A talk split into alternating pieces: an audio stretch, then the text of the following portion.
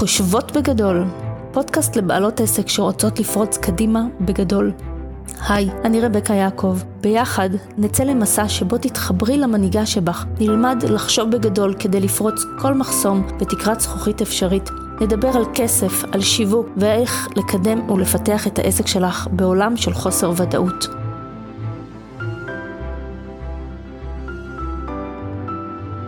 התחלתי לפני כמה ימים לקרוא את הספר של איתן עזריה, נולדת האלוף, שזה דרך אגב ספר מאוד מאוד מומלץ לקריאה. הוא מדבר על שינוי הסיפור הפנימי שלנו לגבי הצלחה וכישלון, ולגבי מה שמגדיר את מי שאנחנו. בעקבות קריאת הספר עלתה בי איזושהי תחושה טורדנית כזאת שמלווה אותי כבר תקופה ארוכה, ורק עכשיו היא הצליחה לקבל שם וצורה, והבנתי שאני מקטינה את עצמי. אני מנסה בכוח להכניס את עצמי לתוך איזושהי מסגרת שכולם נמצאים בה, ולהרגיש שאני מוצלחת או מצליחה באותה מסגרת, אבל באותה מידה אני גם מנסה להילחם באותה מסגרת. אני הכנסתי את עצמי למסגרת, אבל אני כל הזמן מנסה לפרוץ אותה. אני רוצה לצאת ממנה, אני רוצה להיות מחוץ למסגרת הזאת. והבנתי שאני לא באמת מנסה או רוצה להצליח באותה מסגרת. אלא מבחינתי ההצלחה האמיתית שלי היא ליצור מסגרת ייחודית חדשה משל עצמי. ותחשבו על זה כמה מצחיק זה, לא מצחיק חככה אלא מצחיק ועצבן, שאני כל הזמן מנסה לפרוץ משהו שאני הכנסתי את עצמי אליו בלי שאף אחד בעצם ביקש ממני את זה. אז מה שקורה בעצם זה שאני כל הזמן נלחמת בעצמי, במשהו שעשיתי מלכתחילה, ואני ממש לא רוצה להיות בו. היי, אני רבקה יעקב, ובפודקאסט היום אנחנו הולכים לדבר על, על כוחו של התת מודע, וכיצד הוא משפיע עלינו ועל היכולת שלנו להגיע להישגים, ובכלל לחיות את החיים שאנחנו באמת באמת רוצים לחיות, וגם מגיע לנו. אנחנו בני האדם, אנחנו יצורים ממש מוזרים. יש לנו שכבות על שכבות של חומות מגן שיצרנו סביבנו, של דפוסי התנהגות שפיתחנו לאורך השנים, מחשבות שעוברות לנו בלופ אינסופי ותמיד קופצות לבקר כשאנחנו לא בטוחים איך להמשיך הלאה, מין דיפולט כזה שקיים לנו במוח. מעבר לשכבות האלה, יש את העולם הנגלה ויש את העולם הלא נגלה. דמיינו רגע תיאטרון, אתם יושבים באולם ומסתכלים על הבמה, רואים את ההצגה. ההצגה שמופיעה על הבמה זה החלק שאנחנו רואים. אבל מי שהיה פעם בתיאטרון, מאחורי הקלעים יודע שהבמה היא חלק כל כך קטן ממה שמתרחש שם באמת מאחורי הקלעים.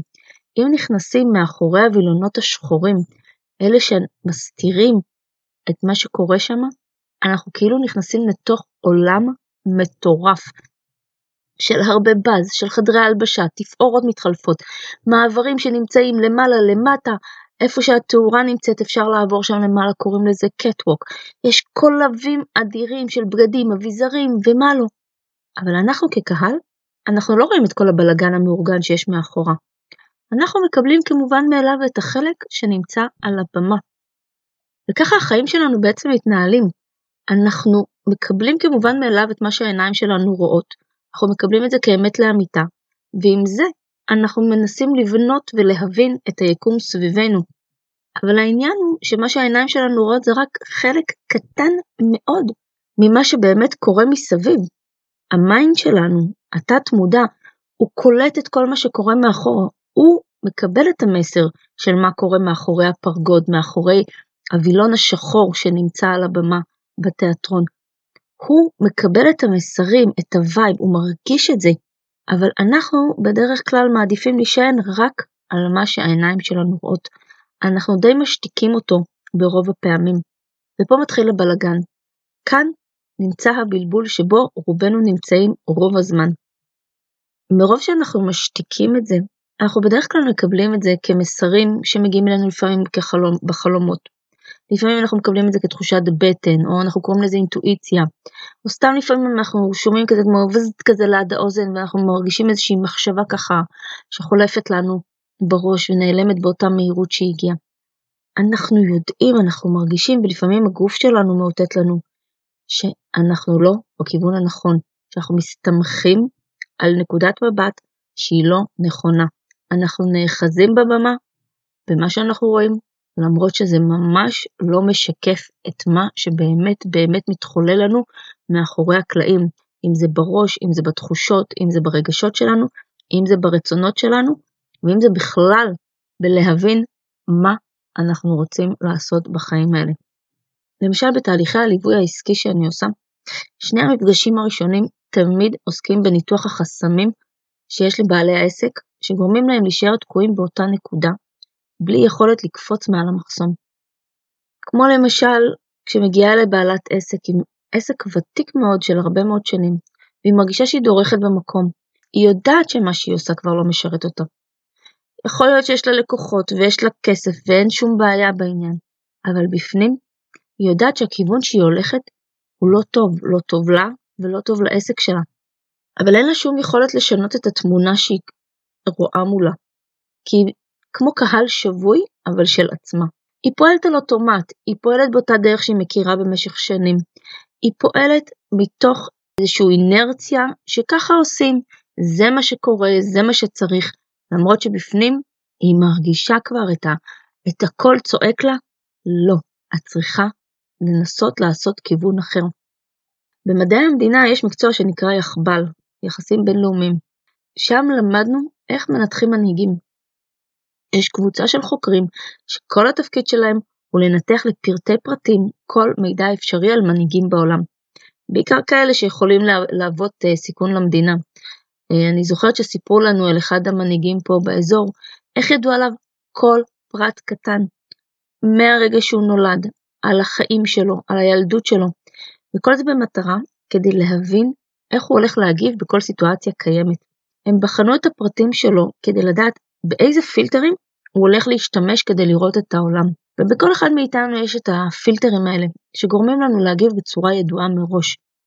אבל הפילטרים האלה הם גם המחסום שלנו, כי אם אנחנו הולכים להגיב בצורה ידועה מראש, אנחנו לעולם לא נשנה באמת את ההתנהלות שלנו. זה יוצר מעין חומה בלתי נראית כזאתי שגורמת לנו להגיב שוב ושוב ושוב אותו דבר.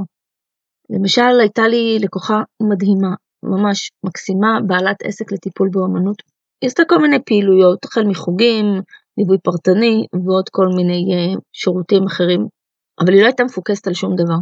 היא עבדה בצורת מצליח, מי שצריך אותי, שיבוא.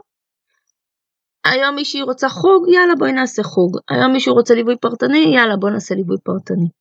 וזה היה בסדר לתקופה מסוימת. אבל זה גם בא עם מחיר, מחיר כבד. זה היה מחיר של חוסר האותנטיות שלה, וחוסר יכולת להביא את כולה כמו שהיא לעולם. המחיר הכבד היה בזה שהיא לא יכלה לבחור בעצם את קהל הלקוחות שהיא רצתה באמת באמת לטפל בו, וזה שהיא רצתה לעזור לו באמת. וכל זה נבע מתוך איזשהו פחד לקבל החלטה לאן היא באמת רוצה לפנות. היא הייתה שבויה בקונספט הזה שאם היא תבחר, זה אומר שהיא צריכה להתבגר. כי בראש שלה היה לה איזשהו דימוי איך אמורה להתנהל אשת עסקים מכובדת. כזו שיודעת בדיוק מה היא עושה, למי היא פונה, לאן העסק שלה הולך, אחת כזאת שיודעת לשווק, לדבר עם קהל, להגדיר לקוחות. ומשהו בתוכה צעק שהיא רוצה להיות כזאתי, מסודרת, ברורה, מוגדרת, ולא לעבוד יותר בשיטת המצליח. אבל היא כל הזמן השתיקה את החלק הזה, שוב ושוב, בגלל שהיא האמינה, ממש האמינה, שזה אומר שהיא צריכה להתבגר. זה אומר להיות מישהי אחרת שהיא לא רוצה להיות. מעין אה, בחורה מעונבת כזאתי, אה, כמו אה, תקועה בתוך חליפה חנוכה, ושהיא לא כיפית, לא זורמת, והיא ממש ממש לא יצירתית או אומנותית. היא תכלס יצרה לעצמה בראש שהאם העסק שלה יהיה גדול ומצליח, והוא מסודר ומאורגן, והיא יודעת בדיוק מה קורה בו, אז זה יהיה אנטיתזה לכל מה שהיא היום. שהיא בחורה זורמת, אה, אומנותית, אה, מציירת, אה, סוג של אומן עם נפש חופשייה. אז מה שעשינו זה נכנסנו למאחורי הקלעים של התיאטרון שלה, כדי שהיא תוכל לראות מה היא באמת רוצה, כדי שההצגה על הבמה, זאתי שהיא רואה, שהיא תוכל להשתנות. זה מפחיד, זה מפחיד להיכנס למאחורי הקלעים שלנו, זה מאלץ אותנו להסתכל לעצמנו בלבן של העין, ולהיות כנים לגמרי לגבי מה שאנחנו באמת רוצים. במקרה שלה, ברגע שהבנו שיש לה איזשהו סוג של דימוי בראש, שהוא לאו דווקא חייב להיות ככה, היא עדיין יכולה להיות בחורה זורמת וכיפית, בוגרת יותר, מסודרת יותר, ועדיין זה לא סותר אחד את השני. היא ממש לא חייבת להיות תקועה בתוך חליפה ולהיראות כמו איזה, אה, בעיניה, כן, סנובית ומרוחקת, כשהיא בעצם אוהבת להיות נורא גמישה, יצירתית וזמינה ללקוחות שלה. ברגע שהיא הבינה את הדימוי שיש לה בראש, זה כבר שינה לה את הכל. נחזור רגע לסיפור שאני פתחתי איתו, על המלחמה עם עצמי. רוב הזמן אנחנו נלחמים עם עצמנו, בין מה שאנחנו מרגישים לבין מה שאנחנו רוצים לבין מה שאנחנו עושים בפועל. אני בחרתי לתחום את עצמי בתוך איזה קונספט שחשבתי שהוא יהיה נכון לעולם. פחדתי להביע את עצמי לחלוטין, כי זה אומר שאני מסתכנת בכך שאנשים לא יאהבו או לא יקבלו את מי שאני. אז הייתי תמיד על חצי קלאץ', כדי לא להאפיל על אחרים, לדבר בחצי קול, אבל הבפנים שלי כל הזמן צעק שהוא רוצה יותר, שהוא רוצה הרבה יותר. הוא רוצה להיות ענק, הוא רוצה להיות גדול, הוא רוצה לצאת מהביצה הקטנה הזאתי שאני נמצאת בה. וזה יצר מלחמת עולמות, מלחמת עולמות אמיתית בין מה שאני רוצה לבין הפחד שמשתיק אותי כל הזמן עם תירוצים של למה לא. ואף אחד מהתירוצים לא באמת מסביר לי למה לא. הוא רק ממשיך לתת לי עוד תירוצים ועוד תירוצים, שבאיזשהו שלב אני מבינה כבר שזה תירוצים, זה תירוצים שלא מדברים אליי. אז כבר החלטתי שאני נכנסת פנימה, ומגלה את הסיפור האמיתי למה אני כל הזמן ממציאה לעצמי תירוצים שאני לא רוצה לגדול בזה. למה אני רוצה להמשיך ולהישאר בתוך מסגרת שהיא בכלל לא קשורה אליי ואני לא רוצה להיות בה. במקרה שלי זה סיפור שמגיע מהילדות. עליתי לארץ אה, בגיל חצי שנה עם ההורים שלי מברית המועצות לשעבר, ומן הסתם השפה שדיברו בבית הייתה רוסית. בגיל שלוש שמו אותי בגן, ואז כנראה שפעם ראשונה בחיים שלי הבנתי שאני שונה. שאני שונה ואני מוזרה כי לא היו הרבה רוסים באותה תקופה בארץ, זו הייתה שפה שהיה בקושי אפשר לשמוע אותה ברחוב, לא כמו היום. והבנתי שאסור לי יותר לדבר שפה כזאת. אני חייבת לדבר עברית כמו כולם. אני חייבת להיות דומה לכולם. כי כשאני שונה ואני חריגה, זאת אומרת מדברת אה, רוסית או מדברת עם מבטא או לא בדיוק מבינה, אז צוחקים עליי. וזה הבנתי כנראה כבר בגיל שלוש, כי מהגיל הזה, לפי הסיפורים המיתולוגיים, הפסקתי לדבר את השפה. והדפוס הזה, להיות דומה לאחרים, הוא ניהל אותי במשך כל כך הרבה שנים, בלי בכלל שידעתי אפילו שהוא שמה. לא הבנתי אף פעם מה חוסם אותי מלקפוץ למעלה, להגיע לאן שאני רוצה. ומרוב שהייתי כל פעם חוסמת את עצמי, הייתי מתייאשת או מספרת לעצמי איזה סיפור נחמד למה זה לא בדיוק התאים לי, או למה לא באמת רציתי את זה. תקשיבו, למצוא את המחסומים של עצמנו זה תהליך, זה, זה כמו עבודה עם פינצטה. אחד אחד, לזהות בוודאות את מה שחוזר על עצמו בחיים שלנו, להבין שהגיע הזמן לשחרר את זה לאוויר העולם, לייצר mindset חדש עם דפוסים חדשים, לאתגר את האמיתות שחשבנו שהן נכונות, לשנות את הסיפורים הפנימיים שלנו. אלון אולמן בספרו פריצת גבולות אמר, אם אתה רוצה שינוי משמעותי בחייך, עליך לשנות את הסיפורים הפנימיים שלך לכאלה שיקדמו אותך אל התמונה המנצחת שלך. ולא רק סיפורים יש לנו, אלא ממש אמונות שאנחנו בטוחים שהן תורה מהר סיני. בספרו חשוב והתעשר של נפוליאון היל, יש פרק שלם שמדבר על אמונה. אמונה היא היכולת שלנו להגשים כל דבר שהוא נראה דמיוני, להפוך אותו למציאות. אבל כשהאמונה שלנו מוגבלת ומשדרת לנו שאנחנו לא יכולים, לא מסוגלים, או מאמינים, כמו במקרה שלי, שחייבים להיטמע בסביבה, בחיים לא נוכל לפרוץ דרך קדימה. בחיים לא נוכל לצאת מאזור הנוחות שלנו ולהגיע לאותה פריצה משמעותית שאנחנו רוצים. ובמקרה שלי, אני לא יכלתי אף פעם לפרוץ קדימה ולעמוד במרכז הבמה, משום שהאמונה שלי מתנגדת לזה. או במקרה של לקוחה אחרת שלי, שהאמינה שכל מה שהיא בנתה ועשתה זה זיוף אחד גדול, ואין לה שום לגיטימציה לגדול. שהיא צריכה להתנצל כל הזמן על מי שהיא. וכל זה בגלל איזה אירוע שקרה לה כשהיא הייתה ילדה קטנה, והיא בכלל שכחה שהוא קיים. אבל אותו אירוע הכתיב את האמונה שלה לשנים רבות קדימה, והיום היא כבר מעל גיל 50. התהליך הזה הוא קצת כמו בצל, אנחנו מקלפים קליפה אחת ומיד אחריה יש קליפה נוספת.